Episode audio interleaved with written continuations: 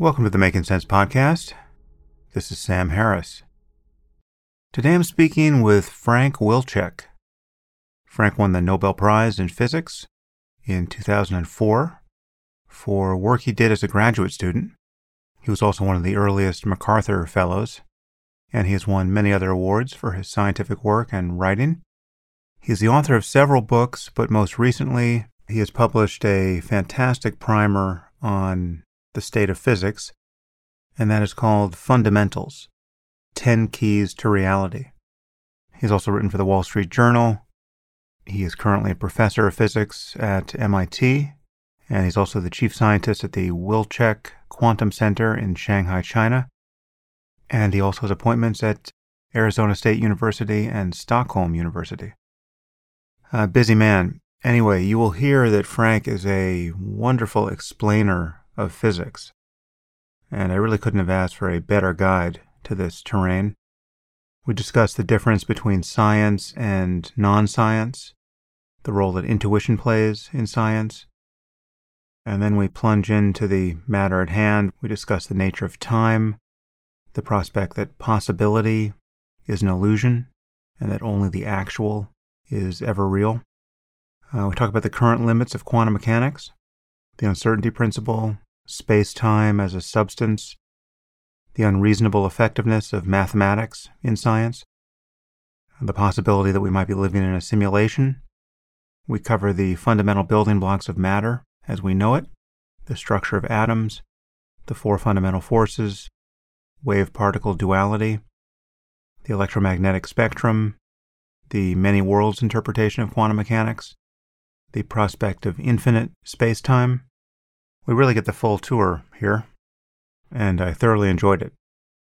And now, without further delay, I bring you Frank Wilczek.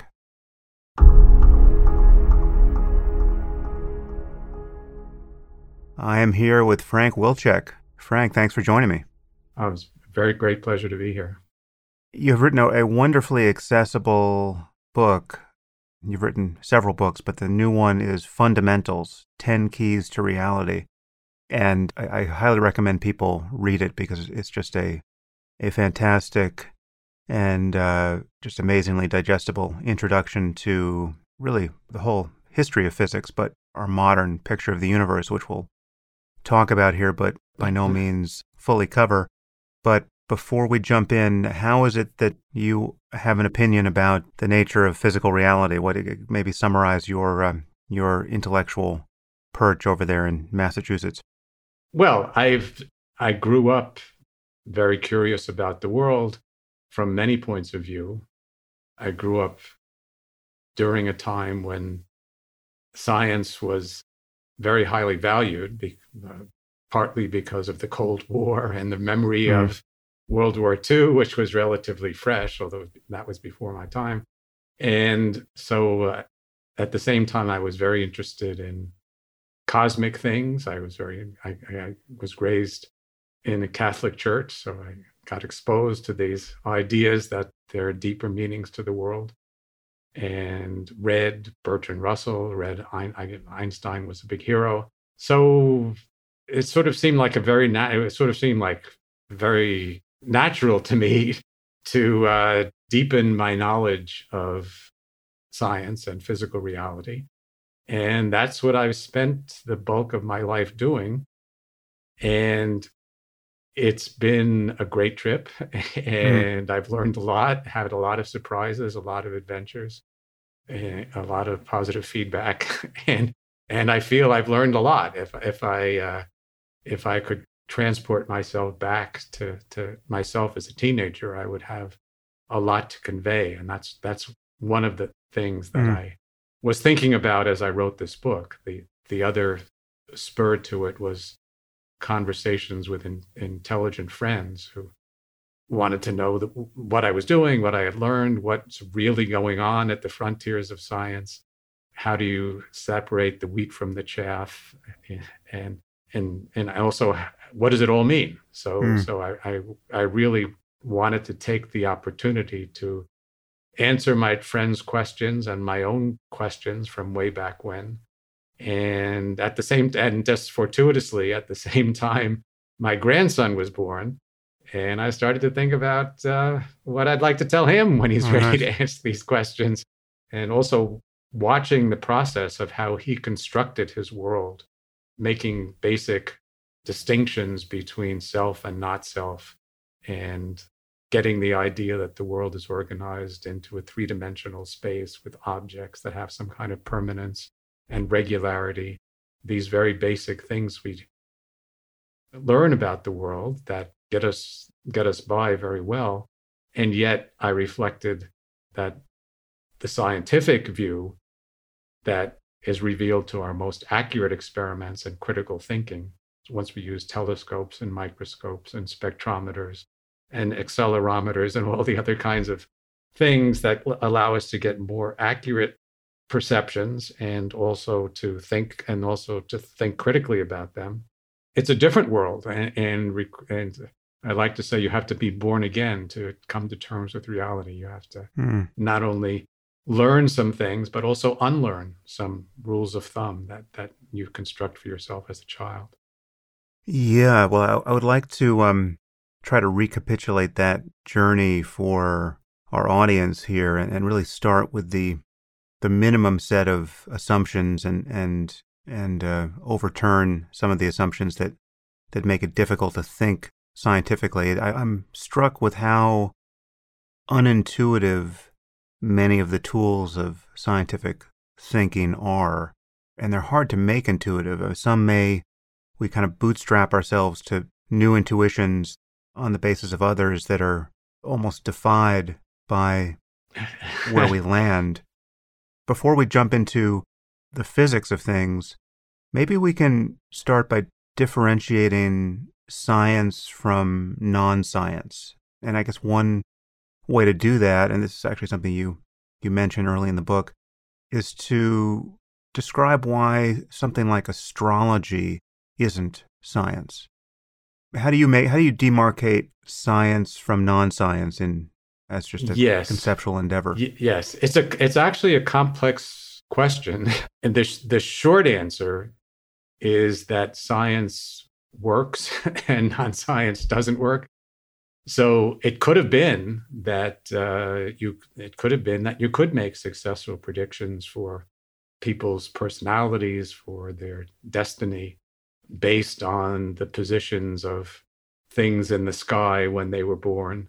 But over centuries of trying to refine that that possibility into an actual tool for making uh, useful predictions, it hasn't been very successful. Whereas a very different interpretation of what the things we meet out in the sky mean and the forces they exert and what kinds of influences they could possibly have back here on Earth uh, has been much more successful. It's kind of led to one successful prediction after another. And nowadays we can put men in space and, and really do many impressive things with GPS system and look look back to the Big Bang and make predictions about how distant galaxies are going to look and how, how the microwave background is put together and many many other things that that work so we have on the one hand a coherent body of explanations that's built on patient investigation with the most accurate instruments we can ha- find and demanding very high standards of proof. You know, they're trying to push things as hard as possible, make them quantitative, make them precise, worrying when things don't quite agree instead of trying to explain it away. Hmm. And that's been so that you know you can compare and contrast, and you know it when you see it. One of them is scientific, the other is not scientific. I think that that's hmm. that's the difference. I mean, so it's not even it's not even the subject matter so much as the approach and whether whether it's critical, whether it takes correction, and whether it works. And those are mm. those are the defining criteria whether it's scientific. If we could put the final nail in the coffin of astrology, it seems to me obviously disprovable in at least two ways or, or one and a half ways. I mean, one way to, to see that it's almost certainly not true in its basic assumptions is to recognize that this idea that the position of the stars and planets must affect Yeah. the life course of a of a person born based on the, the time and place of their birth. That's belied by the fact that that a, a doctor or nurse walking by in the hall exerts more of, of nature's forces on, on the child than anything up in the heavens. Yes, if if you take seriously the successful description of the world, uh, there's no room in it for such astrological Mm. influences. That's that's that's true. So so and and on the other hand, we have a lot of circumstantial evidence that it's. I mean, we have a lot of more than circumstantial evidence that the principles of that description are remarkably complete. And Mm. so the fact that there's no room for it for astrological influences means there are no astrological influences. I, I think that's fair. And, and even short of that, even if even if we didn't accept physics yet, you could still run the experiment of finding two babies born at the same moment in the same hospital, Yes. you know, mere right. feet apart, and you just have to Right. find two such babies that have importantly different lives. Well, famously, people uh, talked about, I think, going back to St. Augustine, if not earlier, because St. Augustine didn't like astrology either. Mm. And uh, he, he argued about identical twins having very different fates. Right. And right. you might say, they're, well, they're not quite at the same time. But if your predictions depend so sensitively on the exact time, they, they're, they're almost impossible to make in Yeah. practice. So, so it becomes empty, right? Yeah. Okay. Well, now we've pissed off the astrologers. we can move on to well, even more controversial you things. can you know you can you can have fun with it if you if you have a sense of humor and it gives some people to it gives people a thing to talk about and and break the ice sometimes on dates or whatever but but no as a as an as an as a serious enterprise for predicting the future or predicting someone's Hmm. personality I, I don't think it's serious at all Well, the the fun you should have with it is to give everyone Charles Manson's astrological chart and notice that virtually everyone finds something resonant in it with their own personality until they find out whose chart it is. So then let's start with this issue of intuition and how we use it in reason generally and in, in science specifically. And many of the intuitions we need to use in science are mathematical and they get pushed into areas where most people's intuitions reliably fail. I guess I'm wondering if I think everybody's until they uh but the only way to build up intuition is to sort of uh, work with nature and think about examples and think about very simple examples and get to more complicated ones and figure out what the equations and experiments are telling you. Mm. So here's a very simple one which boggles the minds of most people. I'm, I'm wondering if you, as a, a physicist and, and mathematician, ever really get your intuitions around this. So You take something like the Mhm.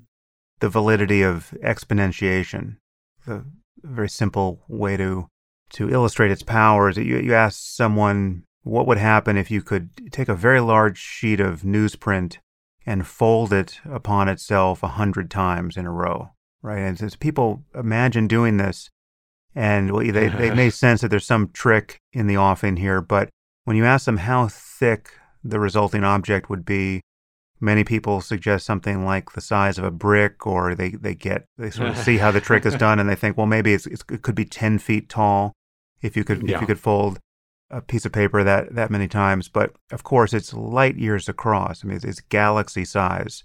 If you could do such a thing, If you keep up, yeah. right now, do you actually have an intuition for that, or do you just know that that powers of two have those consequences? Well, I do in the sense that I can very quickly figure out what the answer is, and I'm not shocked by it. Hmm. so that and that's i guess that'll if you if you want to call that intuition i guess yes. And i also you know I, i'm also alert to the fact that this kind of question is taking me out of the realm of familiar experience Right. very rapidly. So so that's that's what i meant by building up intuition. You build up intuition by thinking about hard examples and thinking them through and really digesting them.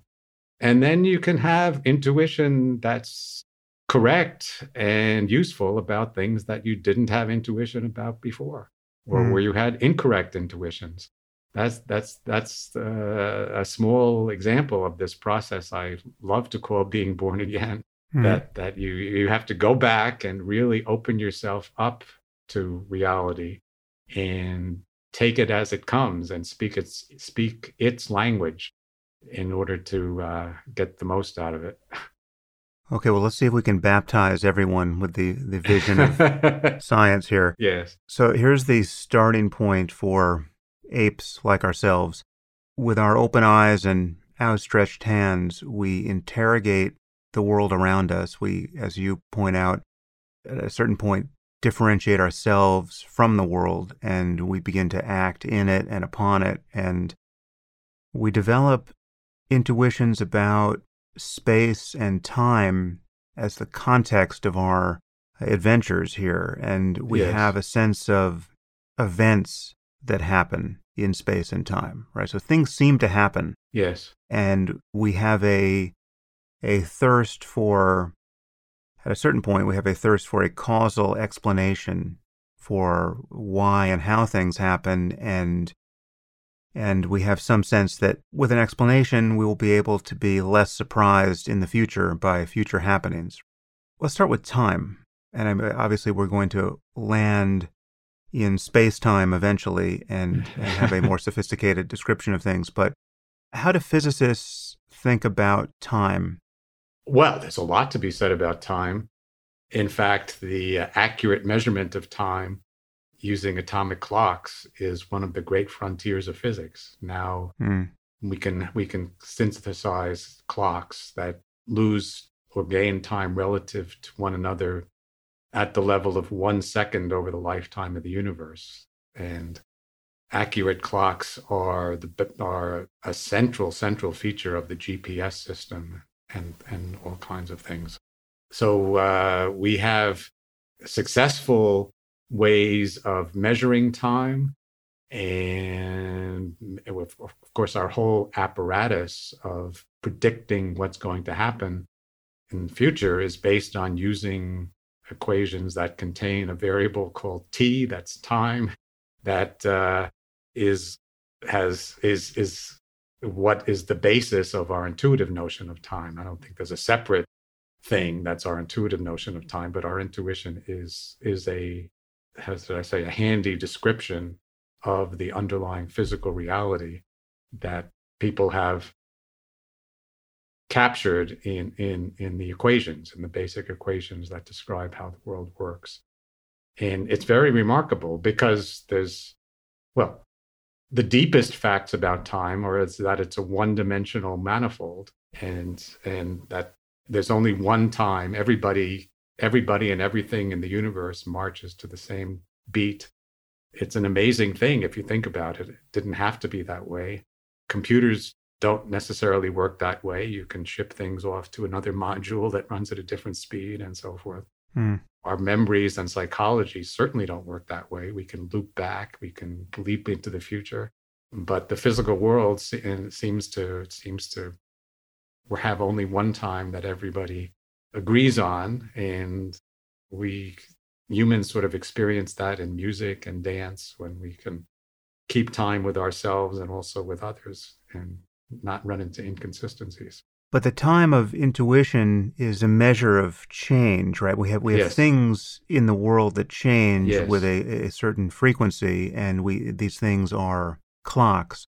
Again, this is something you point out in your book that we make a lot of this, but certain things are reliable clocks. But really everything is a clock. Your aging body is a clock. Everything is a clock. That's right. I like to say everything is a clock. Some of them are harder to read than others. But the precise meaning of that, if you think about it, is that when you write down the equations that describe change, there's a quantity in those equations called T. And as I said, there's only one such quantity that, that seems to work mm. for everybody. And that so, in principle, if you measure the change, you can infer, eh, you know, measure what's happened. You can infer how much t has changed, and and everything is a clock in a broad sense. But of course, we want to have clocks that are portable and and uh, reusable, so you can keep measuring an interval of time accurately the same time over and over again, and and things like that. So when we when we think of clocks as as the instruments of time it's it's a special case where where they are specially adapted adapted to make the the readout of time easy. But but in in a larger sense everything that changes is a clock. I think that that's correct. I mean Hmm. human beings are clocks. They age right? So in principle if you could uh, study the cellular processes really accurately, you might be able to re- to use a human as an actual clock. But if we can all do that roughly, we can estimate people's age and so forth. Hmm. Yeah, every time I look in the mirror in the morning, I, I know what time it is. It's later. But what do we make of this intuition that time itself flows or moves? Because I mean, what we're, what we're talking about is a measure of change. yeah, And against what could we say time is changing or moving? That seems like a, a contradiction. But time itself. Yeah. Yeah, time itself. I, I'm I'm afraid I won't be able to give you a really satisfying answer because in the current formulation of physics, the fact or the, the I mean the the axiom, I guess, the assumption that time is a one-dimensional continuum is rock bottom. We don't know how hmm. to explain it in terms of anything simpler. At least I, I certainly don't, and I haven't seen anyone else do that either. So, in fact, what's truly amazing to me is that, and I don't understand it and I don't like it in some sense, is that the concept of continuum that was developed by the ancient Greeks and is in Euclidean geometry, for instance, that you have this infinitely divisible, uniform Hmm. essence is what we use for time in the basic equations of physics, even though we know that in reality, things really change when you get to short distances and short times. You have to bring in quantum mechanics and things have irreducible jiggle and fluctuations and wave functions. It's, it's completely different world in many ways. And yet, there's still in the equations, there's this one dimensional continuum that's time that Euclid would have recognized. Hmm. In what sense might time be an illusion? Is that or just a mere construct that is useful for modeling the change we see in the world? Well- but but I mean, like, what what happened to the concept of a block universe in physics? There might be there well, there might there might be deeper levels of description not yet constructed. So it's hard to talk about what they are with any precision, but I can't preclude the possibility, I and mean, I'm very sympathetic to the possibility that there would be deeper levels of description in which these Euclidean concepts of continuum run out of steam and Mm. we have to re- be replaced by something else. But so the idea that there are atoms of time, that time is fundamentally discrete. I think if they're going to be atoms, they probably have to be atoms of space time. We'll come to that. But, but I, I guess, but, but the fact that, that the continuum has to be replaced by something else, I think is, is a very appealing thought because continuum is a very, very complicated concept if you try to define it precisely and axiomatically. The ancient Greeks really struggled with it. And it's really only in the 19th and 20th century that mathematicians got to a satisfactory description. But it's really complicated. It's not, it's not simple. And, and sh- it's not the sort of thing that I would like to have as rock bottom in our description of, of reality. Hmm. I'm tempted to open that door and find out why a continuum axiom is imponderable, but, but let's maybe we'll get to that. I just I want to linger on time for a second. What's happened to this concept of a block universe that was a maybe a hundred year old notion in physics? The idea that past and present and future might all exist simultaneously, despite the fact that we seem to perceive it through a keyhole of a of a seemingly moving present. Yes. Yeah. Well, uh, that that's more an attitude, I would say, than uh, than a uh, a strict strict a distinct statement about the universe. I mean, mathematically, you, if you have a one-dimensional continuum of time, and then you have space and events inside, you can describe three-dimensional space plus plus one-dimensional time as a three plus one or four-dimensional hmm. space, and then it's just a space. and but the i guess the and that's a very legitimate object of contemplation and sort of that's if, if you like a god's eye view you can see everything that's ever going to happen or did happen all at once if you could stand outside this four dimensional space and just look at it. Although, in some sense, it, it didn't happen in that case, right? Then the notion of an event is an yes. epiphenomenon of just how we're how limited our perception is, but uh, in some sense, and also the, the notion yes. of possibility. I mean, we live in this in this space of time and space and space time where there are events which we think could have not happened or happened differently. and possibility is a thing, but in a block universe, there's no such thing as the possible. There's only the actual, and it's just it's not even it's certainly not punctate in the same in the way that an event is. So to talk about there's no process. There's just there's no verbs really. There's just this single noun of the actual, and it does make a mockery of of yeah. of, of, time so, and events and and and, and possibility. yeah, well, that's the God's eye view, and yes, you can uh, you can imagine a consciousness, I suppose, that just knows all and and uh, sees it all at once. Although you might ask, how is that entity thinking? Hmm. what how does it implement logical right. operations or information processing? And I don't know that, that uh, that's uh, I think that leads to madness. But what I, what I was going to say is I think the, the thing that can be said about this question is that the laws of physics as we have them now are not directly statements about this block world, that they're not directly statements about all of space time. They are statements about if you take a slice mm. At any particular time, you and know the state of the universe, know what all the particles in it are doing, and in a quantum mechanical description, what the wave function of everything is. So this is far beyond what you can actually know. But if you did, in principle, you could calculate what's going to happen in the future and what's going to happen in the past. But it does have this natural division into slices and you have to take you have to start somewhere in order to reconstruct the whole thing so the laws don't naturally describe the whole thing. Mm-hmm. They describe how things develop in time. At least, at least the laws we have now mm. have that character. And then, of course, the other question is that what is this description for? Who is this description for? If it were for God, well, then then the block description might be appropriate. But for us poor mortals who mm. are moving along world lines in space time, it's very useful to have a description that's not the block universe that gives us tells us how the different snapshots get put hmm. together mm. and so forth. Let's step back from the God's eye view and, and get into space time and uh, acknowledge the, the reality of events. But even in this context, so you, you have quantum mechanics now governing our understanding of how things uh, happen at the smallest mm. scale.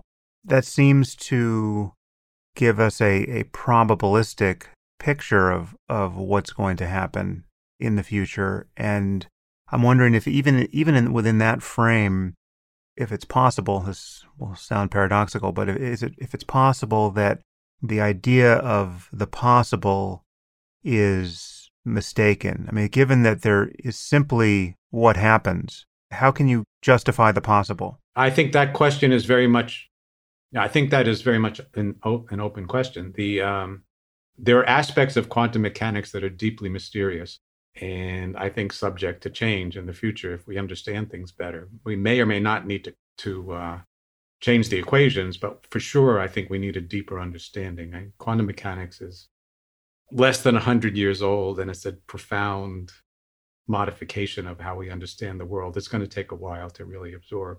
But if you study, if you take a look at how the equations are actually formulated, they are deterministic equations but they are determinists so that so you if you know and they are deterministic equations for something called a wave mm. function so if you know the wave function at one time then in principle you can solve the equations to figure out what the wave function and therefore the universe is going to be at the next time or what it was at the past time for that matter you can always run them backwards however and this is this is what's really weird. You can't know the wave function completely. Right. So the equation wants wants you to tell it the wave function, but you don't you don't know the wave function. Not on, not only in practice, but even uh, in principle, you don't know the wave function because you have to make incompatible process. You have to do incompatible processing on it to extract all its information. Putting it uh, roughly but precise, mm-hmm. but but there are is a precise formulation. So, for instance, the Heisenberg uncertainty principle tells you that even though you have a perfectly definite wave function, if you want to answer questions about position of a particle, you have to process it in one way. If you have to, if you want to answer questions about its momentum, you have to process it in a different way. And those two ways of processing are mutually incompatible. So you can't actually predict either hmm. one mm. because you have incomplete knowledge. So that's the situation. The, we have equations that are perfectly definite, that would be perfectly definite to uh, an observer who knew the wave function completely, but we're not that. And we have to deal with what are the what are the consequences we can draw from the limited information that we have, including well, let's let's assume the equations are correct, but we don't know exactly what they're acting upon. So we only get probabilistic predictions. But it's deeper than a a methodological limitation, right? It's a deeper than a methodological implication because in principle, it, because even in principle, you can't pin down the wave right. function sort of in, in trying to in trying to pin down some of the information you destroy other parts of it right there's no way right. of doing it non-invasively but I, I, guess i guess my question here and and you know admittedly it's a a philosophical one more than a, a scientific one i think is given this state of affairs and the disposition here is to say that that certain things are possible and we understand a kind of you know a probability we summarize this possibility mm-hmm. with a with a probability distribution of some sort. Yes. But is it scientifically wrong to say that we don't, in fact, know that? And it is possible, again, this sounds paradoxical, but perhaps isn't. It's possible that possibility isn't even a thing, and there really is only the actual. There is simply what happens. And then we have a story about what might have happened that we're adding to that picture. Is there some place to stand within physics to rule that out? No, I don't think so. Hmm. I think the wave, fun- these quantum mechanical wave functions I've been talking about are very rich objects. And in principle, I'm contained in a quantum mechanical wave function, and you're contained in a quantum mechanical wave function. In fact, we're, compa- we're contained in the same quantum mechanical wave function that describes the universe as a whole. And different parts of that wave function, which, as I mentioned, we don't know completely. And in practice, we only know very little about it compared to what's its full content, allows us to make only probabilistic predictions because there's a lot we don't know that we would need to know in order to make definite predictions. Mm. So it's relative to our knowledge, which includes you know everything that we know and all the measurements that we've made all the laws that we we think we know, all, all the experience that we've had, relative to our knowledge, our predictions about the future are probabilistic. Hmm. Relative to some unattainable, even in principle, knowledge, some God's eye view of the world, maybe the, the equations are perfectly definite. So if that if that somehow means something to you, that's also hmm. true. But it in practice, it doesn't change things very much. So it's kind of philosophical determinism, but practical, not determinism. Mm. okay, so let's go back to the, the point of view of the mere ape trying to find his or her way in the world.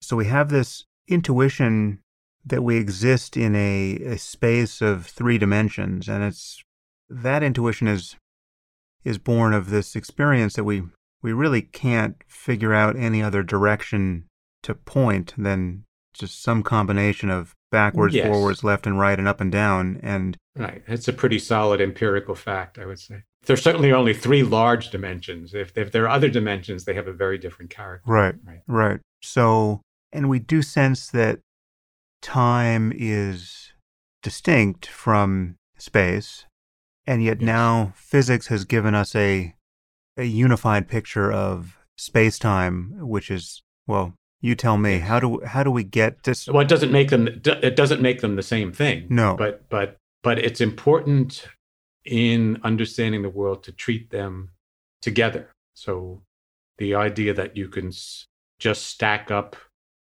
a bunch of copies of three-dimensional space and call it, you know, this is a this is a time t zero, then time t one, and so forth.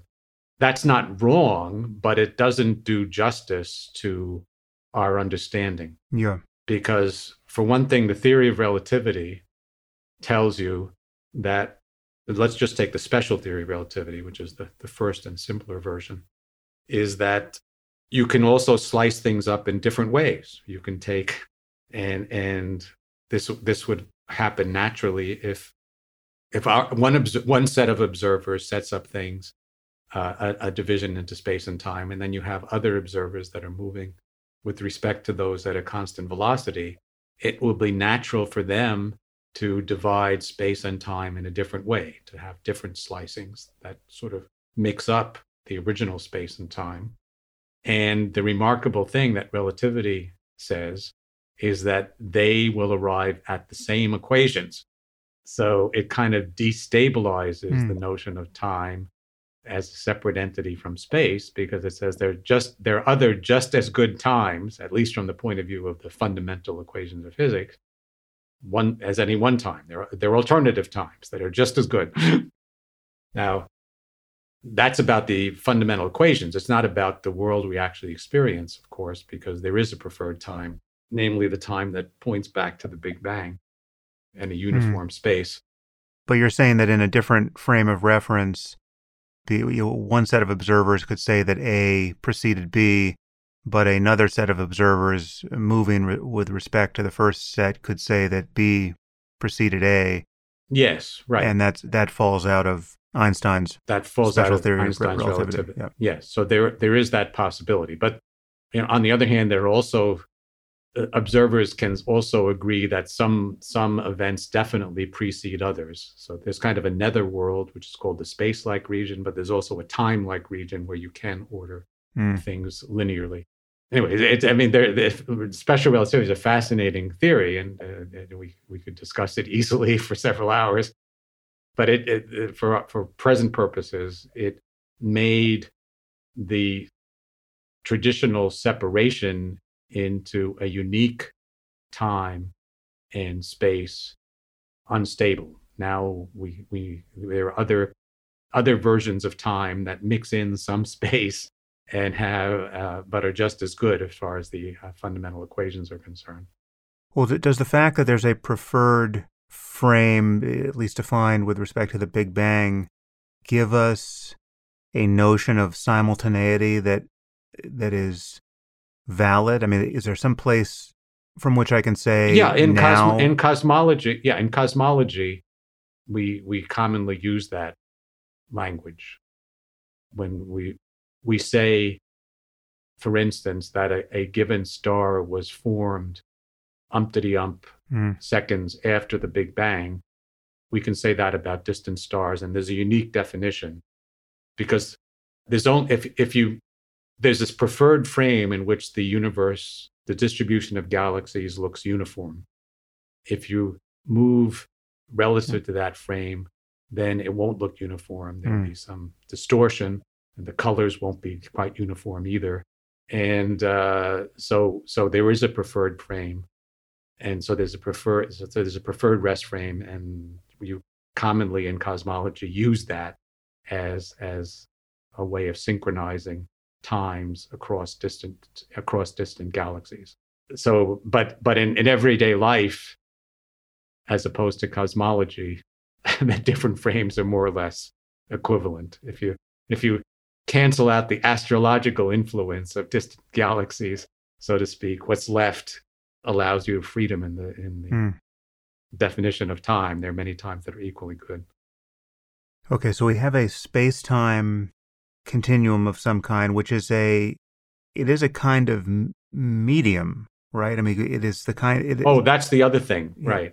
That's the other thing is that when you go to the more advanced parts of physics, from special relativity to general relativity in particular, then you find that it's very, very convenient and really unavoidable unless you want are satisfied with extremely ugly equations. It's very, very convenient to treat the three dimensions of space and one dimension of time as a unified structure because the equations display tremendous symmetry between space and time. Hmm. There are still distinctions, but there's also tremendous symmetry between space and time. And there, you can only separate them at the cost of making the equations very unnatural. Right, but also eh, we have you know further phenomenon like gravity, which seem best explained in terms of space time itself being exactly the sort of thing right. that can bend, right? Exactly, right. That that's the that's the leading idea of the general theory of relativity. And as I said, it's very difficult to formulate the bending equations in an elegant way without explicitly bringing in the idea of space and time as a uniform, as a coherent, integrated three plus one dimensional entity. Okay, so we have this context of our experience. We have this condition of space time, which now, disconcertingly, we've learned is not just a mere context in which the things that exist can happen. Rather, it is a kind of thing itself, yeah. right? It, it has. That's a, right. It's not a void. Yeah. It's not a void. that notion was something that, you know, famously Aristotle rejected and and most thinkers rejected until Newtonian physics, which mm-hmm. works very, very well with uh, space being just sort of an empty platform or a stage through which particles move. But in modern physics, we've reinstated space time as a substance. I would say it's it has a life of its own in many ways. It's the, the primary entities we use to describe the world are all called fields, and actually quantum fields, but they're space filling entities that vibrate. And the things that we call particles are excitations within these fields, but they fill all space and all time. And the elegant description of how they work uses that description. And most dramatically, space time itself is like an, elastic medium that can bend and warp. And in the general theory of relativity, the kinds of distortions of motion we call gravity are ascribed to that bending and warping of space time mm. in very successful equations. And we also, in very recent years, have learned that uh, so called empty space actually weighs something. mm-hmm. This is called the dark energy. Einstein called it the cosmological constant. But basically what it is is that space time itself has an intrinsic density. So you know, it's a substance by uh, it's a very respectable substance by uh, mm. any reasonable definition. It's not it's not a void. Okay so so again I, let's see if we can somehow conserve our intuitions or at least notice when we're violating them here in, in building up this picture. So we, we have this people are listening to us let's assume their eyes are open or they can open their eyes and you know they, they see the space in front of them occupied by mm. you know, the objects on their desk and their, their, perhaps their hands if they wave their hands in front of them they can feel the air right which is yet more yes. stuff in this what once seemed like a void like condition but what we're now being told that this condition the only place in which they experience their own being has all kinds of structure that is not apparent. Yes. And which is really only fully captured in the mathematical devices and discoveries we've we've used to tease out this structure. I guess but before we jump further into mm. the constituents of things, do you have any thought as to why mathematics works here? I, mean, I, th- I remember that Eugene Wigner wrote a, a, paper, I think in 1960 yeah. or so, about the what, uh, what he called the unreasonable effectiveness of mathematics in yeah. the natural sciences. I mean, it just seems a very strange accident that apes like ourselves eh. have enough linguistic ability, or at least some of us do, to develop a, a symbol system that produces not only an uncannily Yes. powerful description of what we can understand, but actually has predictive value. It points into the darkness of nature and suggests what we might find there, and then lo and behold, we find those things. Whether it's you know the, Yes. the absurd energy in the, in the center of an atom, or more of the electromagnetic spectrum that we can't see with our unaided Yes. eyes. Why does any of this work? It's a gift. I don't know. and it's rock bottom, and it doesn't. Ha- it didn't have to be that way. No. I mean, it's. It's. I think. Uh, I think it's been a continue a continuous revelation and surprise and gift as science has developed. Certainly, you know, since since the 17th century, the sort of modern science, where we make extreme demands of accuracy and and test things very hard and so forth.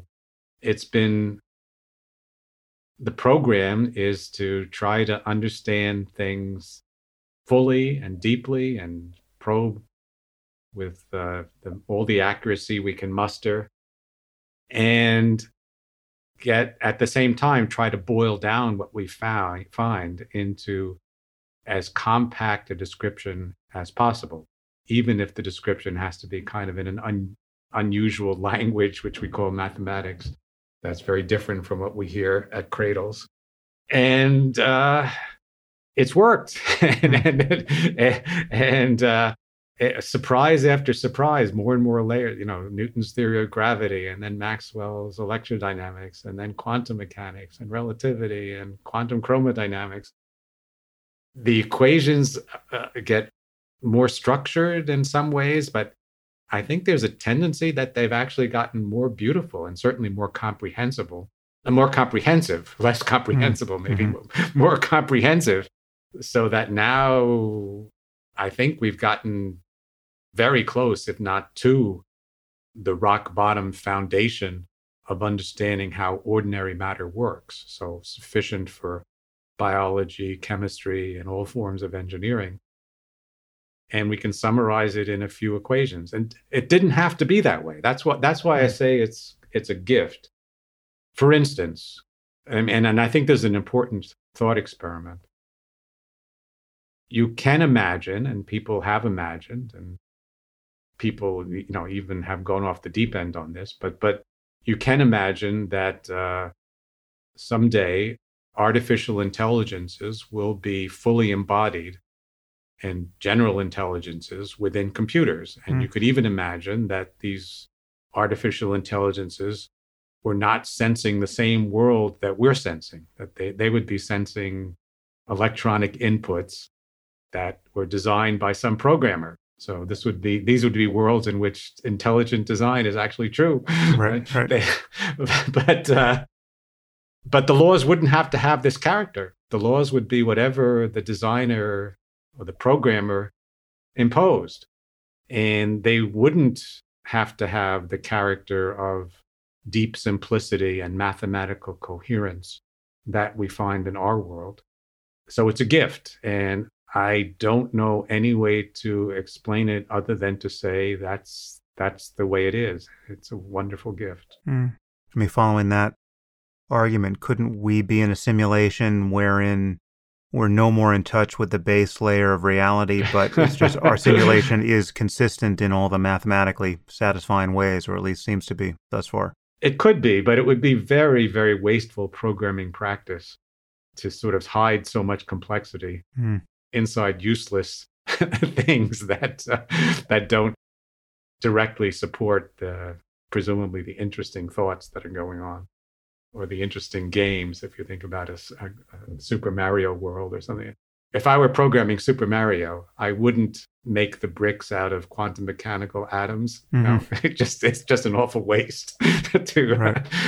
and and and also you you know you you really could make a lot of creative use out of having more than one version of time for instance. You could have Hmm. astrology being true. You could have people moving back and forth doing time travel. You can have all kinds of things once once you free yourself of uh, constraints that we seem to have in our actual physical reality. But mm. that doesn't seem to be the world we live in, for better or worse. Okay, so back to uh, the world we live in. Uh, or, seem, or, or, seem to live in. yeah, uh, because, well, because, you know, intelligent design. So I, I, am sort of joking, but not really. That's hmm. what intel. I think intelligent design is maybe the future, but I just don't see much evidence for it in the world we actually experience. Yeah. This. Yeah. Uh, yeah. If, in other words, or if they're going to be intelligent designers, it's going to be humans or their successors. yeah. Well, baby, you, you've you've heard the simulation argument that I think is originates with. Oh Nick yes, Bostrom. I've heard it. I've heard it, and I've, and I've thought yeah. about it, and I think Oh no, I I mean I that that kind of idea is very old. Right, but the the added wrinkle here that I think it's the the wrinkle he's introduced, which is there's just a f- couple of minimal assumptions you need to get what seems to be the the following probabilistic conclusion. If you assume that leaving aside the possibility of intelligent aliens that we know nothing about that have computers mm that might be running simulated worlds. If you just imagine that our species doesn't annihilate itself and we continue to get better at building computers, yeah. at a certain point we will build simulated worlds on our computers complete with right. with conscious entities like ourselves. Yes. And seemingly by definition, simulated worlds will outnumber real worlds because there's just they'll just be functionally infinite number yeah. of of worlds that, that you could create. so then, just as a matter of probability, you should assume you're in a simulated world rather than a, a real one. Right. Well, you know, probabilities are always relative to priors, mm. and uh, and there we have an alternative scientific framework in which things are what they seem, more or less. That mm. the the universe uh, follows the laws of physics as as more or less as we know them, and there was a big bang, and there has it just hasn't been time for those developments to take place if they're ever going to take place. Mm. and if you just look at the internal evidence as we discussed our world i don't think it how should i say? Our world doesn't look like it's a programmed world. It just doesn't. And so if it if it's programmed if there is an intelligent design to it it's very non-intuitive it's, and, and and and let me put it as a challenge, I guess, to Nick Bostrom or whoever wants to propound that kind of idea. Tell me something about the world that I can understand better on the basis of this picture mm-hmm. than on the conventional, you know, the now conventional framework of uh, physical science. I, I, mm. I don't, I, I don't know of any such example, and I don't think there is one. Actually, on that point of intuition, which is uh, yeah. it's interesting. I mean, our our intuitions obviously have evolved in uh, entirely in a context that has left us blind, both perceptually and intuitively, to the domain we're talking about.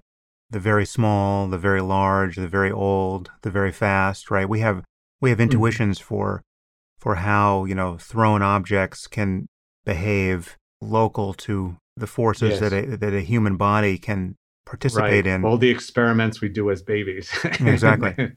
and but, mostly as adults, unless we decide to study science. Right. But when you're talking about moving fast enough so that, right. you know, you're approaching the speed of light and time slows down or you become increasingly massive or the energy that, that exists internal to the nucleus of an atom or the fact that atoms are as small as they are, but and nevertheless mostly empty space. All, like all, all of these facts that we understand in physics are not facts that we should have any intuitions for. So that so uh, one punchline seems to fall out of out of this, and this is actually this is something that I've discussed with Max Tegmark before. Who uh, you must mm-hmm. know him. He's you're, you're both at oh, MIT, yes. right? I've I've even written papers with him. Yeah, yeah. So Max is a great guy.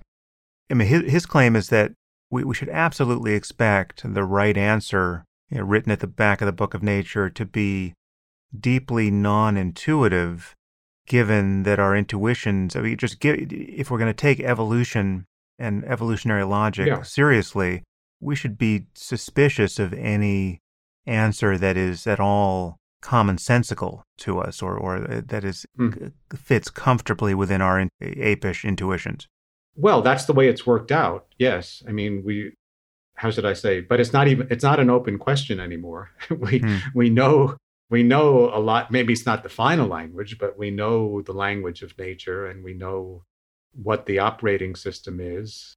You know, maybe not in all details, and but but for most practical purposes, we we uh, we know what the operating system is, and surely it is not comprehensible or in terms in the in the terms that we use we use in everyday life to get around that's Mm. that's that's really what i try to capture in this notion of being born again you have to you have to learn a, a new way of thinking that's mind expanding requires you to revisit things that you thought you knew and ima- and use an enormous imagination to come to grips with what accurate observations and critical thinking Hmm. reveal.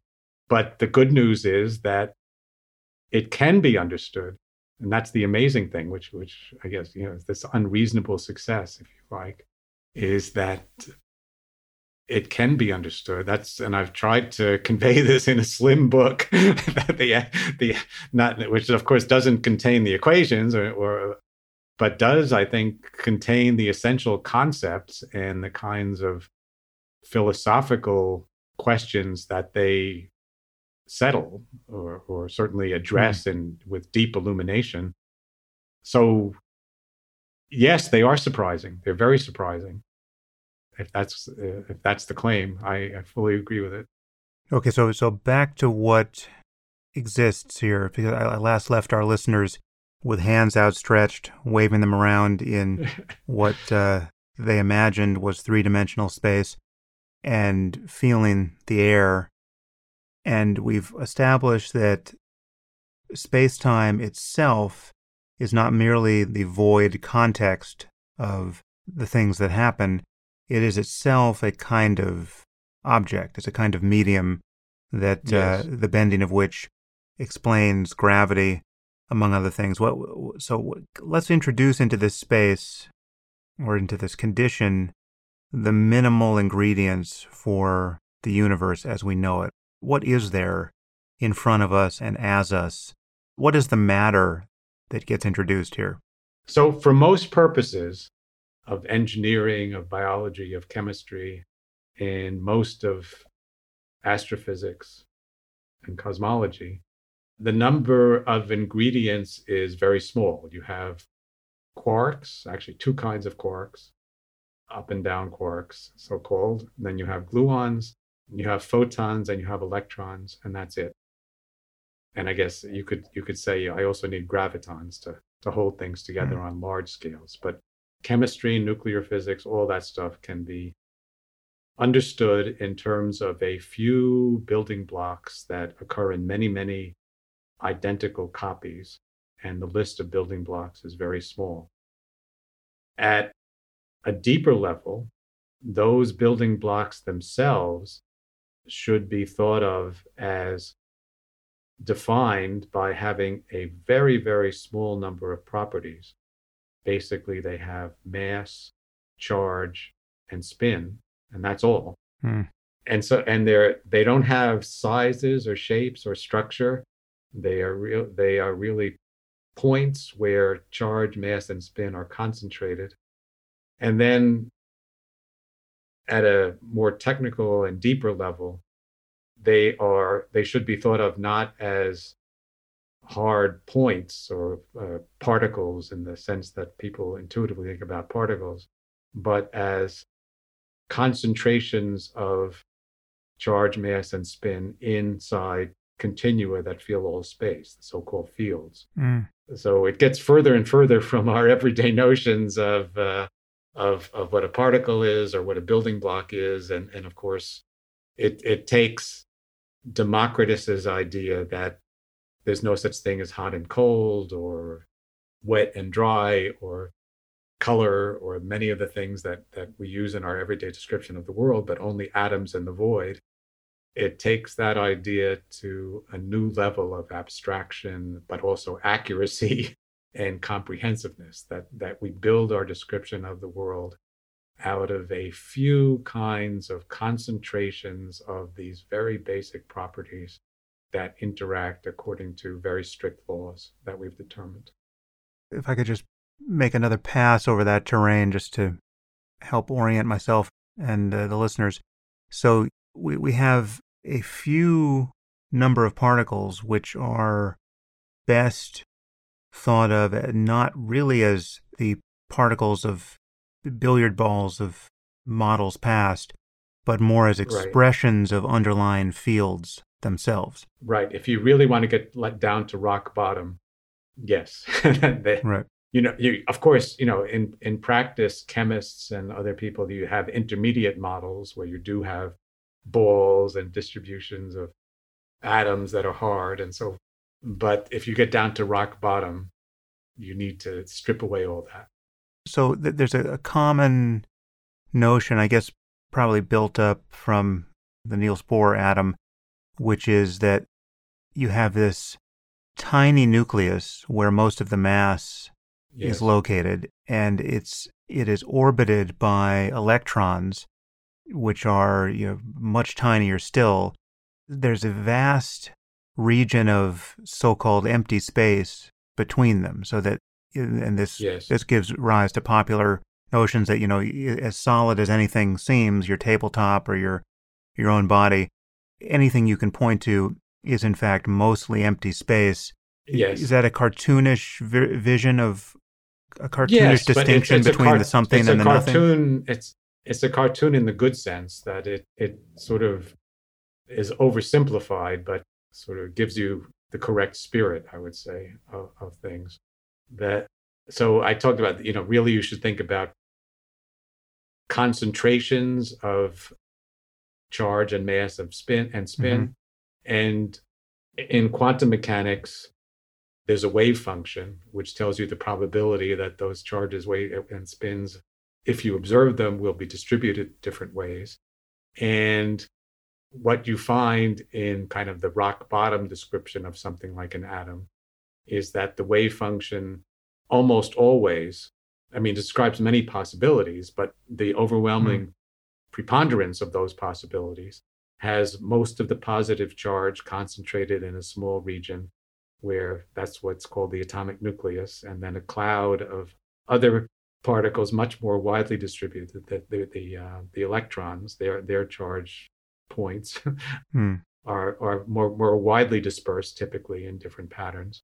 And but so the the Bohr is kind of a caricature picture of that that is simple to convey and and sort of works roughly speaking for for many for practical purposes and some kinds of chemistry but but the accurate description is more abstract and, mm. and less intuitive but perfectly definite and, you, and once you learn to work with the equations you can develop intuition and pictures and things you've given us a universe where we have two types of quarks and gluons which hold them together yes. and photons and electrons all of which are expressions of are best thought of as, uh, as expressions of underlying fields? Absolutely yeah. And and none none of those fields no one of those fields collapses to any other. There's no field that accounts for any two of no, these things? Well it does seem that we need separate fields for each of them. However, there are prospects of what are called unified theories, in which these fields are related to each other, so that the existence of one is implied by basic principles and the existence of another. Just as if you have a die, say, if you know that there's that it has one side, then you know it has inevitably right. has five other sides hmm. that are related to it. So although they're different, they're all related. And from a higher point of view, if you understand what a die is, then they're all the same. They're all part of the same thing. Hmm. So in our unified theories, we still have separate fields for for these different entities, but those fields are all aspects of an Ur field, a more basic entity about which we can say things and make intelligent observations. Okay, so take me from the quarks and gluons and electrons and then photons to the um, the constituents of matter that people will be more familiar with. So give me protons yeah, and neutrons okay. and atoms and molecules right. out of that. So from quarks, from quarks and gluons, which interact very, very strongly with one another, they they agglomerate into protons and neutrons, which are the things that typically you encounter in high school chemistry textbooks, or especially older ones. Mm-hmm and then uh, the, uh, the, protons and neutrons, because of residual forces among the underlying quarks and gluons, which are the more basic entities, they they they bind together into atomic nuclei, and those are because the forces of attraction are very strong. The atomic nuclei are very small relative to the atoms, which are held together not by strong force, but by the so called electromagnetic force, by the photons. Mm-hmm. So the hmm. gluons do the tight binding of quarks, and then the photons do the looser binding of electrons to, to the nuclei.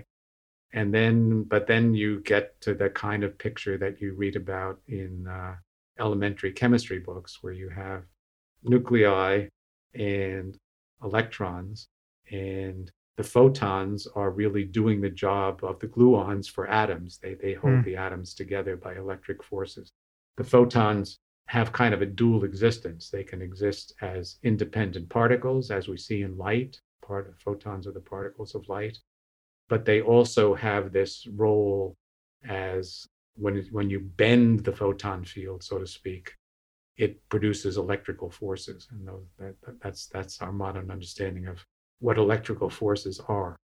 So just as the gravitational force is bending of space-time, the the uh, the electrical forces are bending of electromagnetic fields. Hmm.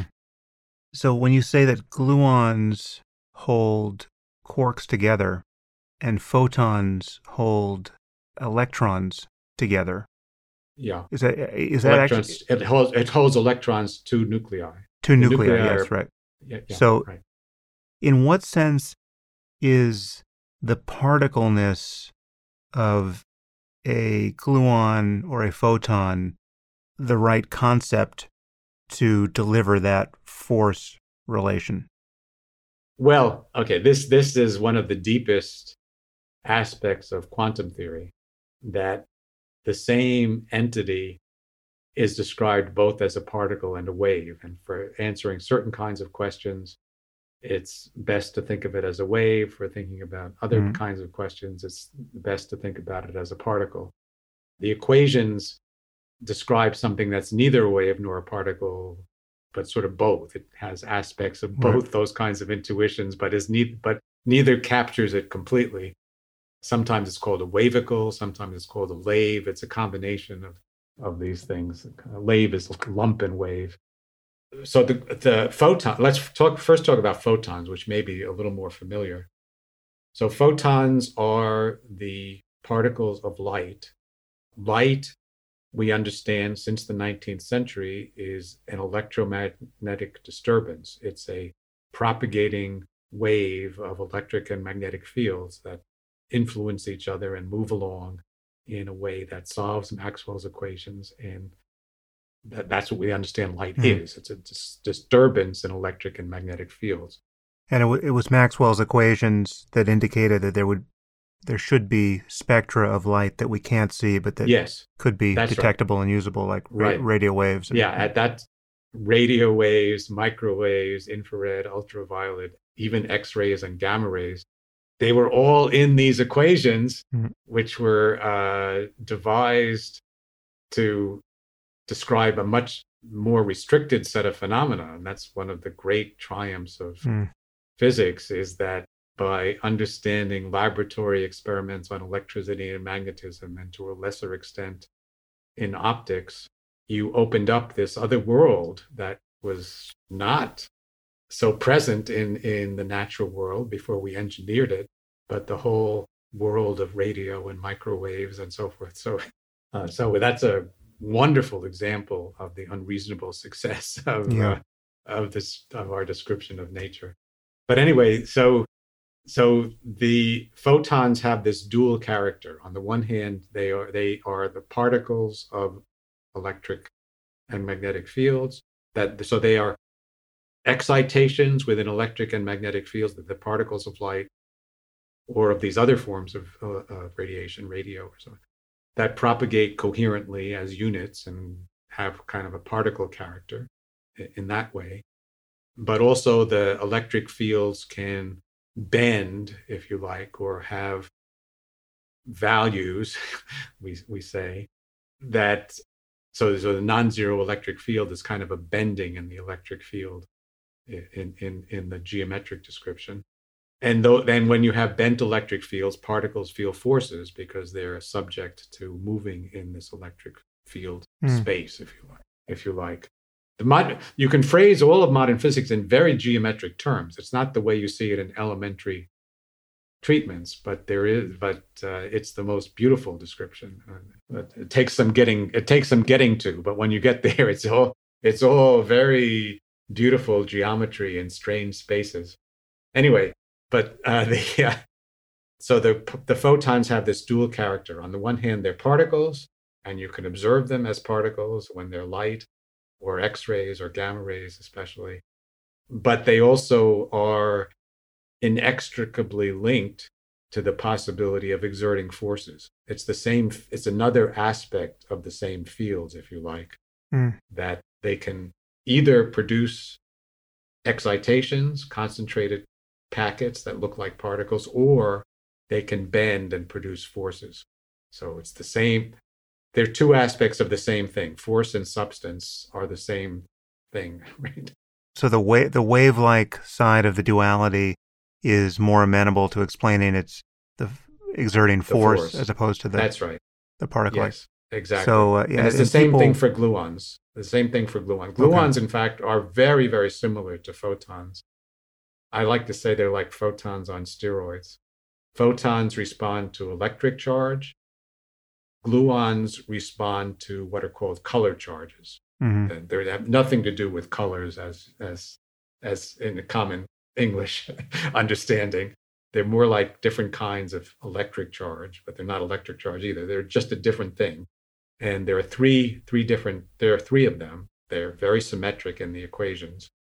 And Whereas there's only one kind of photon, it turns out that there are eight kinds of gluons that respond to and change the different color charges among each other in very symmetric ways.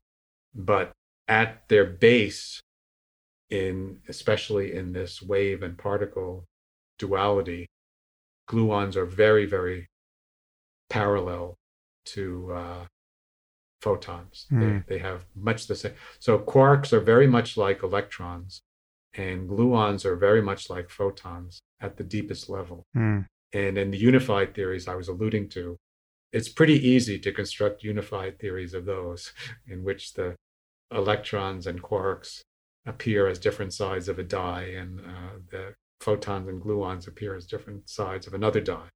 Okay, so I want I want to stay with the subatomic particles and uh, and their forces, but I, I want to recklessly open the door to a, a, whole branch of quantum weirdness that people will be familiar with.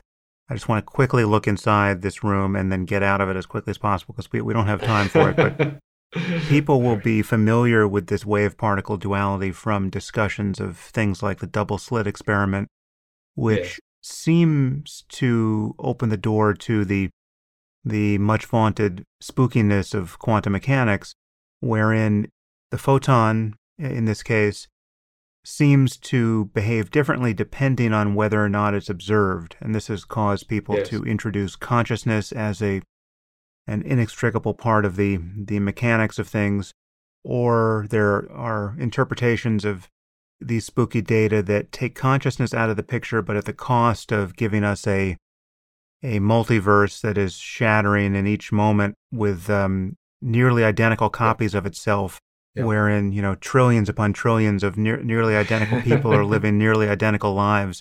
uh, Right. having observed different behaviors of a specific photon.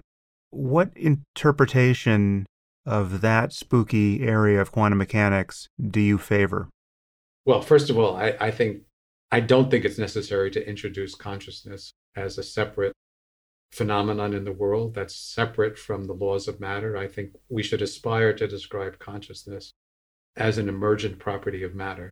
Hmm. I don't think we've quite got there yet, but I don't see any showstoppers in, in neurobiology is is proceeding nicely, and uh, you know we have understood at a molecular level metabolism and heredity, and I Well, this is this is yet another dangerous door to open. I, I re- let, us not open the door of so, consciousness. Anyway, so so so I don't think I certainly don't think we need to inject consciousness into the description of quantum mechanics. then does that leave you with the many worlds interpretation? I I don't think you know I don't you know we we do experiments with measuring instruments and and they register results and I don't think anyone has to observe those results in order for them to be stable and valid and so and it's just and you know I think the early universe which we described using quantum mechanics very successfully no one was around to observe any of it.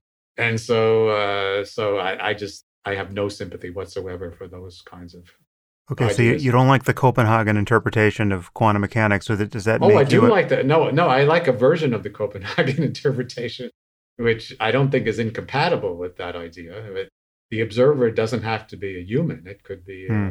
a, a machine or an apparatus. The many worlds interpretation is, well, I think it's mostly a play on words. Actually, the, I think the description I gave you earlier, and we talked quite a bit about the underlying reality being a wave function, but we don't mm. know it completely. I think that's that's the formalism of quantum mechanics, and it's been very very successful. There's it's never failed, and so I think we're talking about the interpretation of this formalism, and all all competent practitioners know how to use it and will agree on the answers. And then when you talk, then there's a, a, a question of sort of how you talk about the fact that we have incomplete knowledge of the wave function.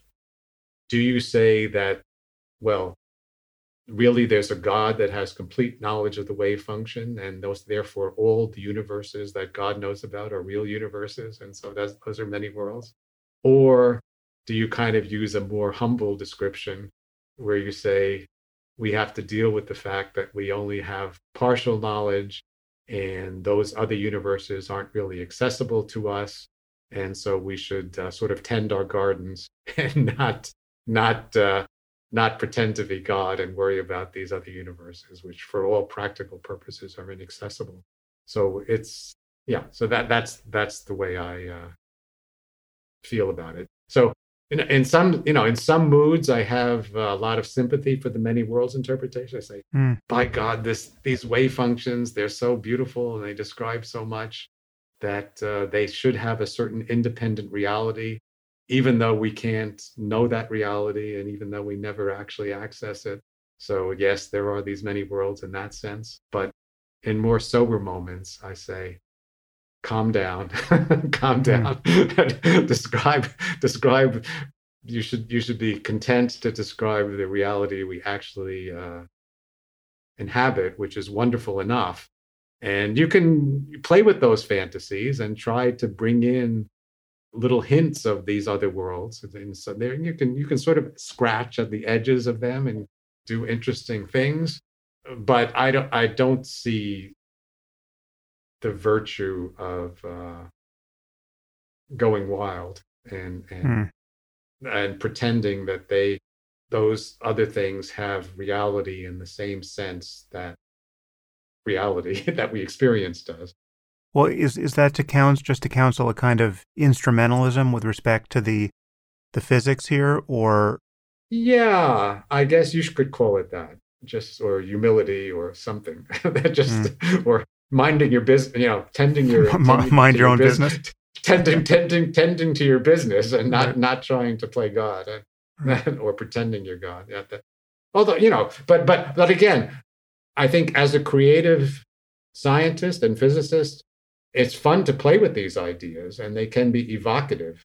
I just think it's kind of I don't I wouldn't call it dangerous because I I don't know that it's actually caused any harm to anybody, but it's it's kind of pandering to to to purvey this to the public without proper that doesn't have a proper understanding of what the words actually mean. You know, mm. it's just it's not a, yeah that that's that's that's what it, I'll leave it at that. well, now to even be more reckless and open another door here, you do run into a similar kind of pandering weirdness if you just imagine the consequences of this single universe that we're aware of being infinite, right? I, I don't know what probability you would assign to that, but if it were infinite, then mm-hmm. one, mm-hmm. you know, probabilistic consequence of that would be you would expect if you just go far enough in any one direction, yes. you're, you're going to come upon exact copies of ourselves having the same conversation on a planet very much like Earth, but just with better Italian restaurants. Could be, hmm. could be, but uh, yeah, but uh, it's uh, let's say let's say it's at the far borders of speculation. It's fun to think about, but it it doesn't help me with describing the world I actually experience or want to have power over or understand better in in my work or, or my life. I guess I have two questions on that front. Is there any reason to believe that uh, we're dealing in with a situation of infinite space time? Oh. Or is there or is there a good reason to believe that's not the case given that we have a big bang in our past? Well, okay, so there is a sense in which we can be confident that we're dealing with a finite space time. That is, if we say that there was a Big Bang 13.8 billion years ago, approximately, and that there's a finite speed of light, then light from too far away hasn't had time to reach us and so there's a limit to how far away things can be, which is called the horizon. And mm-hmm. that and that that's a that's a I don't know if you call that a practical limit or a limit of principle that but you can't that you can't access things that are further away than that. Now, that doesn't mean that they don't exist in some platonic sense or more concretely that if you wait long enough so that you know it's, it's there's more time since the big bang and light has more time to reach us from further away than the horizon expands. And it could keep expanding indefinitely. So mm-hmm. it's never actually infinite but it could get it gets larger with time. Right. So that that's one subtlety. The other the other subtlety is that this all depended on the idea this discussion depended on the idea that there really was a big bang, which limits our ability to observe, if we could devise or theories and understanding that shows that there was a prehistory to the Big Bang, then then maybe you know the, the universe expands. I mean, our concept of the universe expands, and there and might might might even be infinite if you trace go back go backwards. Then time is backwards backwards go indefinitely and, and things can have a long time to propagate or maybe the speed of light is not the limiting speed there are many possibilities at the borders of speculation that could make mm. things infinite well let me summarize but let me summarize the most salient point i think which is that if we take things sort of as they stand in a practical sense with a very broad definition of what practical means we say that there's a big bang and that light sets the speed of light sets a limiting speed for information to, to propagate, then the region of space time that's accessible to us is finite. However, it could it, it, it gets it keeps growing and could in principle grow without limit as time goes on. Then if the whole framework is wrong, then all bets are off. Then then yes, mm. it could be infinite in other ways. Another thing that's in, interesting to say in this regard is that if you don't look out but look in to uh, structure on smaller and smaller scales, there's more and more structure. so, relative to that, the scale by which you have to magnify the most basic ingredients to get to our actual experience might be one divided by infinity. Yeah, so there's an there's a possible infinity in the other direction mm. that people don't talk about, but very much, but is is in a way more realistic and closer to home because we can we can actually access it. And although the world exposed by quantum mechanics and quantum field theory is not truly infinite, or at least the the question is subtle, I would say. It's really, really large, and we barely scratch the surface of, of mm. it in our in our engineering. Okay, so I, I promise to get back to um, uh, human scale here, but just to close the the loop on this concept of the infinite, do you share the mathematical and I guess probabilistic intuition that if we knew that the universe, that space, I mean, even to put this in the cartoon version, that space was infinite, that one consequence of that would be that everything that can happen is happening an infinite number of times. I mean, well, infinity is so big that it's it requires that anything that has any probability of happening, it will happen an infinite number, number of times. Well, you're asking me to speculate on, on sort of very very uncertain uh, very uncertain grounds. There are certainly mathemat there in mathematics, infinity is a very subtle and well developed concept. There are different concepts of infinity.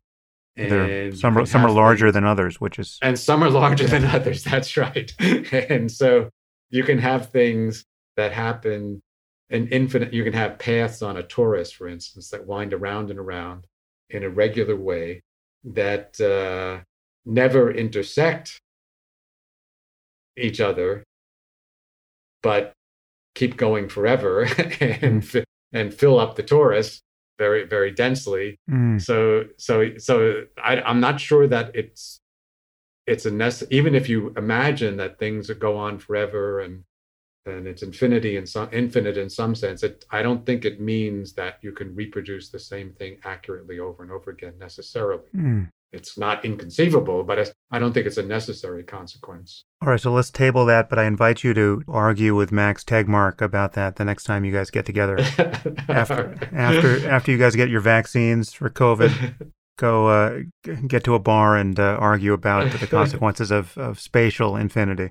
All right, so I'm I'm taking you back uh, we're hurling you back to the atom. Let's briefly talk about the forces uh, that we we have every reason to believe exist. What are those, and um, how do we know about them? Well, we know of four fundamental forces at present, and again, it would be difficult to overstate how well established and powerful and quasi complete this description is, I mean, for practical purposes, complete. And th- that it's, it, it's based on having four fundamental forces, two of which are fairly familiar, and we've discussed them in passing quite a, several times already, which is, uh, or we touched on them, which is gravity and electromagnetism. So gravity holds together the cosmos, basically works on the dominant, it's the dominant force on very large scales. And we have a beautiful theory general relativity that seems to capture most of the phenomena of gravity very well. Then we have electromagnetism with Maxwell's equations and the quantum elaboration of them in quantum electrodynamics. Then we have two more forces that were only discovered in the 20th century and uh, what are really in the natural world are manif- become obvious only when you study deep inside atoms, atomic nuclei, how how they react together and what their what their constituents are and how they decay things like that. And those are called the strong and weak force. Uh, let me leave the weak force to the side for the moment. It's complicated. And we don't it's the least part of least satisfactory mm. part of our understanding of nature. And it's it's not really quite force like in the way that the others are right? No it's not. It's it's a theory of transformations really more than forces. Although at a deep level mathematically it works on the same principles. Mm. The uh, but the strong force is the is the is the thing I got the Nobel Prize for. It uh, it's it's the thing that is responsible for holding atomic nuclei together. But at a deeper level, we understand that the basic theory is best formulated and leads to simple equations if you go to the level of quarks and gluons.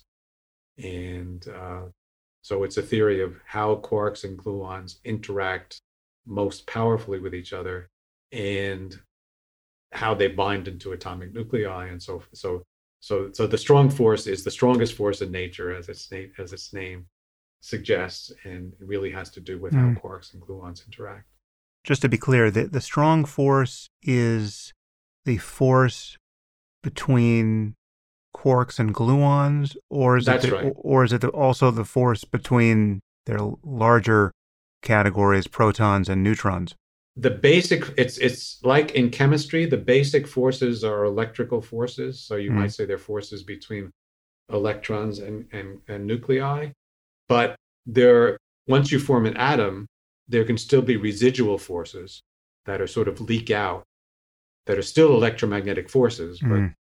are sort of leaked forms that lead to uh, formation of molecules and more complex structures Similarly, in, in the strong force, the basic interactions, the simple, profound equations relate to how quarks and gluons interact with each other.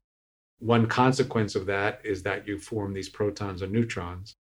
And those are kind of nice, coherent objects that are concentrations of quarks and gluons that, that mostly stay together. But there are also residual forces. And atomic nuclei are held together by these residual forces between protons and neutrons. So atomic nuclei in this analogy would be like molecules, whereas mm. protons and neutrons are like atoms. So obviously the, the most compelling rhetorical demonstration of the strong force arrived at um, Alamogordo for the Trinity test, and ever since we have not been in doubt of its existence. no, well, it's it's necessary in order to hold atomic. I mean, people knew that there had to be a force yeah. that would hold atomic nuclei together because the electrical forces are the, in the wrong direction. Well, the protons all want to repel each other and blow up. Hmm. So there had to be another force, and figuring out what it was was the at the top of the theoretical physics agenda and experimental, for that matter, for uh, most of the 20th century, say from the, the from right. the late 1920s until the mid 1970s when we got the right idea finally. Mm. and so, so the, the, the the energy released in a fission bomb or a fusion bomb, maybe you can take either or both if there's an important difference here. Are we getting the full separation of quarks and gluons there, or no? Or how would really, you describe what's happening? It's really rearrangements of protons and neutrons right. that happens there into more energetically favorable forms. Is there more energy in, in the atom than is being released in our biggest explosions? Oh yes. How in principle, how, there's much more. That's what stars are all about. they uh, they uh, they burn atomic nuclei more efficiently than we can do in uh, bombs. No, they're they're sort of mm you know their power their, their power is basically they're they're continuously setting off hydrogen bomb explosions. And that that's how they shine. They mm. they burn they they burn the nuclear fuel that was the, uh, that was a, the, during the big bang there was incomplete combustion because the universe was expanding so fast the protons and neutrons couldn't really get together and burn completely. And now they they they're brought together inside stars or inside bombs. Mm and then you can burn them further. So it's very, very, it's it's very nice analogy to maybe more familiar chemical processes, but this works on a nuclear scale. How efficient are stars? The stars typically uh, blow up before they can finish the job. they uh, the stars, mm. the the most stable burning would be to uh, iron nuclei, mm. and that happens gradually for white dwarf stars. So it's stars that uh, collapse and then gradually, gradually, gradually burn completely to ju- just iron cores. but most but stars that don't form white dwarfs or or the the rest of the star that that blows off before the white dwarf congeals at the center is incomplete combustion. So it releases elements that have it releases the a, diff, a whole variety of elements that that were cooked mostly from originally hydrogen and helium into all the other elements that we know and love. But that's incomplete burning. The complete burning, the most the most stable form would be iron. This is a, I now realize that uh, though we may live in a block universe, we're getting to the end of our allotted time here. So I, I am uh, well aware that uh, if everything is a clock, the human bladder is uh, the most uh, unforgiving of clocks. So, very quickly, you've given us a picture of a universe where we've got five particles. I guess there's a sixth if we add gravitons that are the, are themselves expressions of fields in a space time which is itself a kind of medium, which is to say it's a something, not a void. And there are at least two other things that you describe in your book that, that we need to add to this picture, and they're, they're a disconcertingly large part of the picture. What are dark matter and dark energy, and why do we need to care about them? Well, we've discussed in passing, actually, without naming it, I think, may have named it, the dark energy, which is the observed fact, I think it's fair to say now, that space time itself has a non zero density. And although that density is very, very small and has no real consequences, no significant consequences, sort of in our neighborhood on Earth, because there are much more powerful sources of gravity, namely ordinary matter, or even on the scale of the solar system.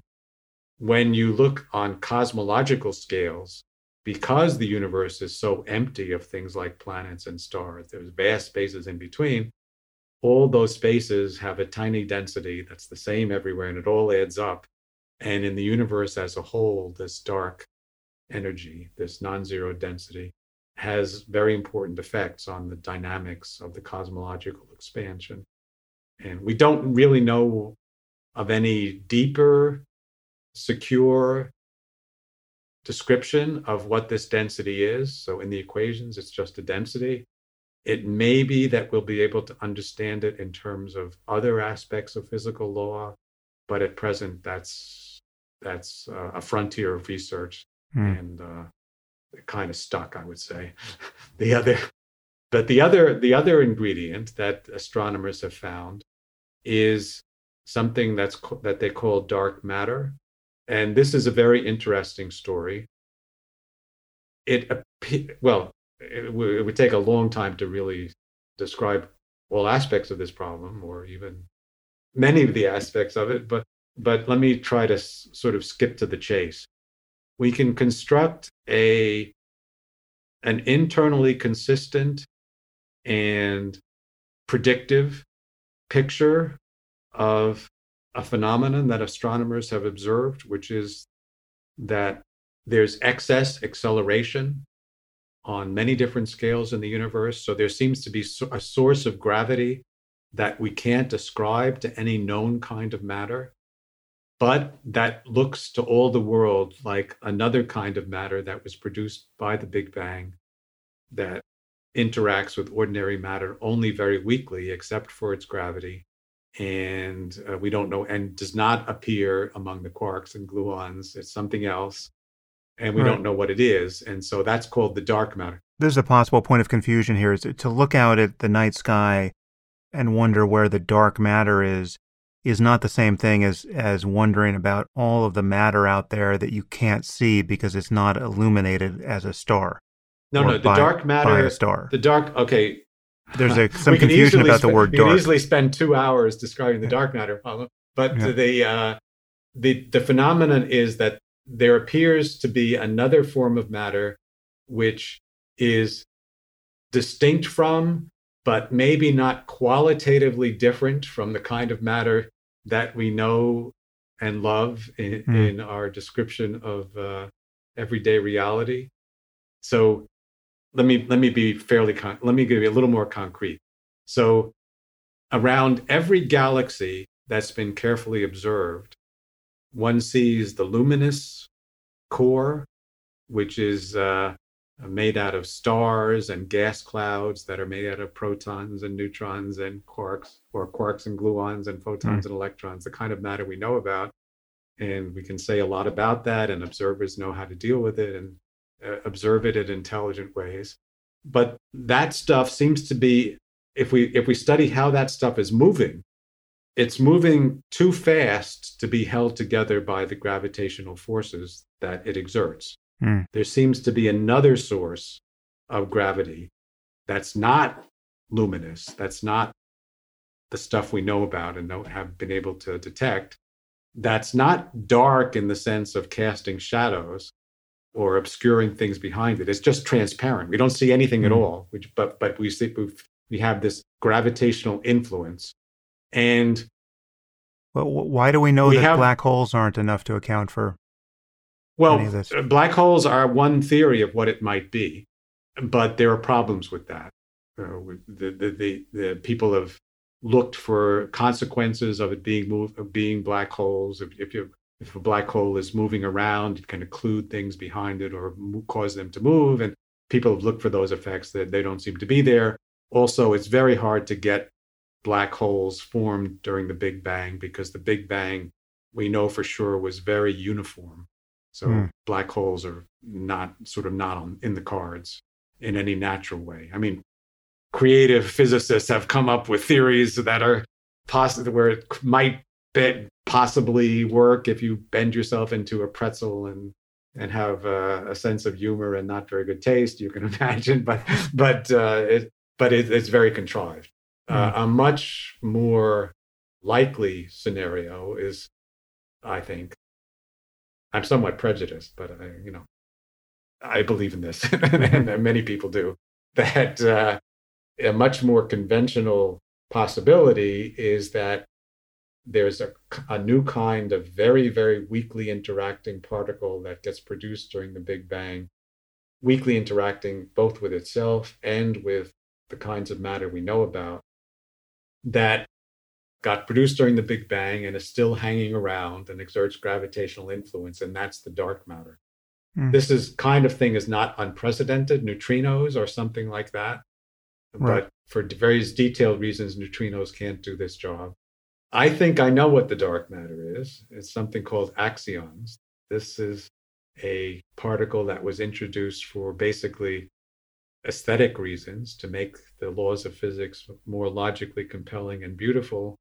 And uh, as it, it, turned out that this wasn't the, the original motivation, but that motivation is valid. But that it turned out also that if you run the predictions of this theory, for the, the, the including this new particle, run it through the Big Bang, you find that it produces something that for all the world looks like the dark matter that astronomers have observed. Mm. So it's become a great game now that thousands of PhD physics, well, certainly hundreds, maybe a couple of thousands of PhD physicists are pursuing to find out if this dark matter is in fact made out of these theoretically predicted particles, axions. Mm. We can predict that they do interact with matter in certain ways, very, very feebly, so the experiments are difficult, but it's very, very exciting. We might we might sort of have this fantastic synthesis where making the laws more beautiful also tells us what a big part of the universe that we didn't understand is made out of. Well, that nicely brings us back to the, the mystery where we started, which is why should what is logically compelling and beautiful for apes like ourselves have any application to the way things are, but um, it seems like a very beautiful accident well, that we're we, we, live in such a universe. Yeah, it's worked so far. Mm. that, uh, but you know, it's also the fact, case that we're getting a lot of help now from our silicon friends. Yeah. So for our instance, silicon our, friends. Yeah. yeah, our theory of uh, the strong interaction QCD, which which I mentioned, the equations are very beautiful, but they're very hard to solve. And without the assistance of our silicon friends, we probably wouldn't have been able to draw out their consequences in nearly the detail and power we've been able to. Hmm. So it's it's it's quite conceivable that we'll need new ways of uh, using our imaginations and exploiting our silicon friends to uh, to understand the universe fully in the future. All right. Well, that's another thing to talk to Max about: keeping those silicon friends friendly, uh, as you know. yes. Well, listen, Frank. I I, uh, I love the conversation. Thank you for the the education, and um, I, again, I recommend people get your book because you traverse this material in, in a way that it really is accessible. So, and again, that book is Fundamentals 10 Keys to Reality. Thank you, Frank. Well, thanks for the opportunity. I really enjoyed this. Bye for now.